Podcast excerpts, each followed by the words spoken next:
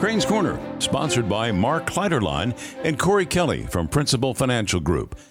The great philosopher Yogi Berra was talking baseball when he uttered his famous It Ain't Over Till It's Over line, but he might as well have been talking about the pandemic.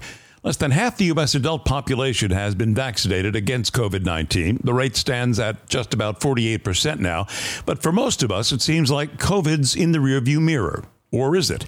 Virulent new strains are allowing a COVID comeback, and in conservative states like Utah in the west and Mississippi in the south, a sharp increase in COVID infections is being noted. Infectious disease experts say for now, the variants showing up in the U.S. aren't penetrating the protection shield offered by the vaccines. But then again, the experts haven't dealt with anything quite like COVID 19. So, what's their expertise based on? Pfizer seems to be hedging its bets, asking the FDA for approval of a COVID vaccine booster shot for use as early as next month. Uh oh. To quote Yogi again, it's deja vu all over again. This news may send some folks, driven nearly insane by the lockdowns, isolation, and fear of getting sick, right over the edge, while drawing a smug I told you so smirk from those who are convinced that the vaccine will make them grow a fifth limb, make their grandchildren sterile, or wake up some morning with a terrifying urge to vote for a Democrat. Here in California, the vaccine message has been so effective, officials have given the green light to get all the ferrets at zoos in San Francisco and LA vaccinated.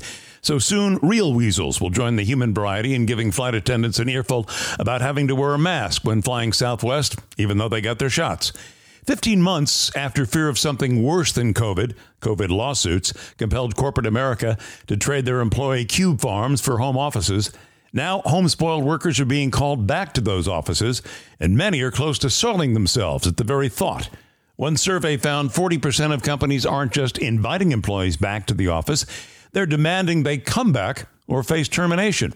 Others, like banking giant Citigroup, are trying the carrot instead of the stick, allowing hybrid arrangements that give workers a few days at home each week until they gradually reacclimate themselves to office business as usual.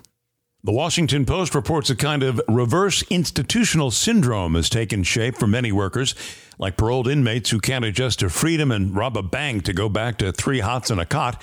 Life at home has made going back to an office downright scary. They find their space has been downsized, managers are scrutinizing return performance, and animosity develops between the vaccinated and those who refuse the shot. Some workers have simply quit rather than go back to the daily commute and 9 to 5 drudgery. Others, spoiled by the fun of taking a Zoom meeting in their flannel lounge pants and furry slippers, are redefining business casual and not for the better. Post pandemic stress syndrome you might say it's gone viral. Now, this. You want to be ready for what comes next in your life. Whether you're close to retirement or just starting out, we can help with a financial strategy that's tailored to fit your needs right now and going forward. We can help you prepare for what's next getting married, buying a home, starting a family, saving for college, dealing with divorce, living in retirement. Set realistic financial goals, maximizing retirement contributions, eliminating debt, investing for the future, reviewing investments. Protect what matters most income, loved ones, assets. Create your legacy, estate planning strategies, charitable giving. Call Mark Kleiderline and Corey Kelly at 209 857 3971. 209 857 3971. Insurance products issued by Principal National Life Insurance Company, except in New York.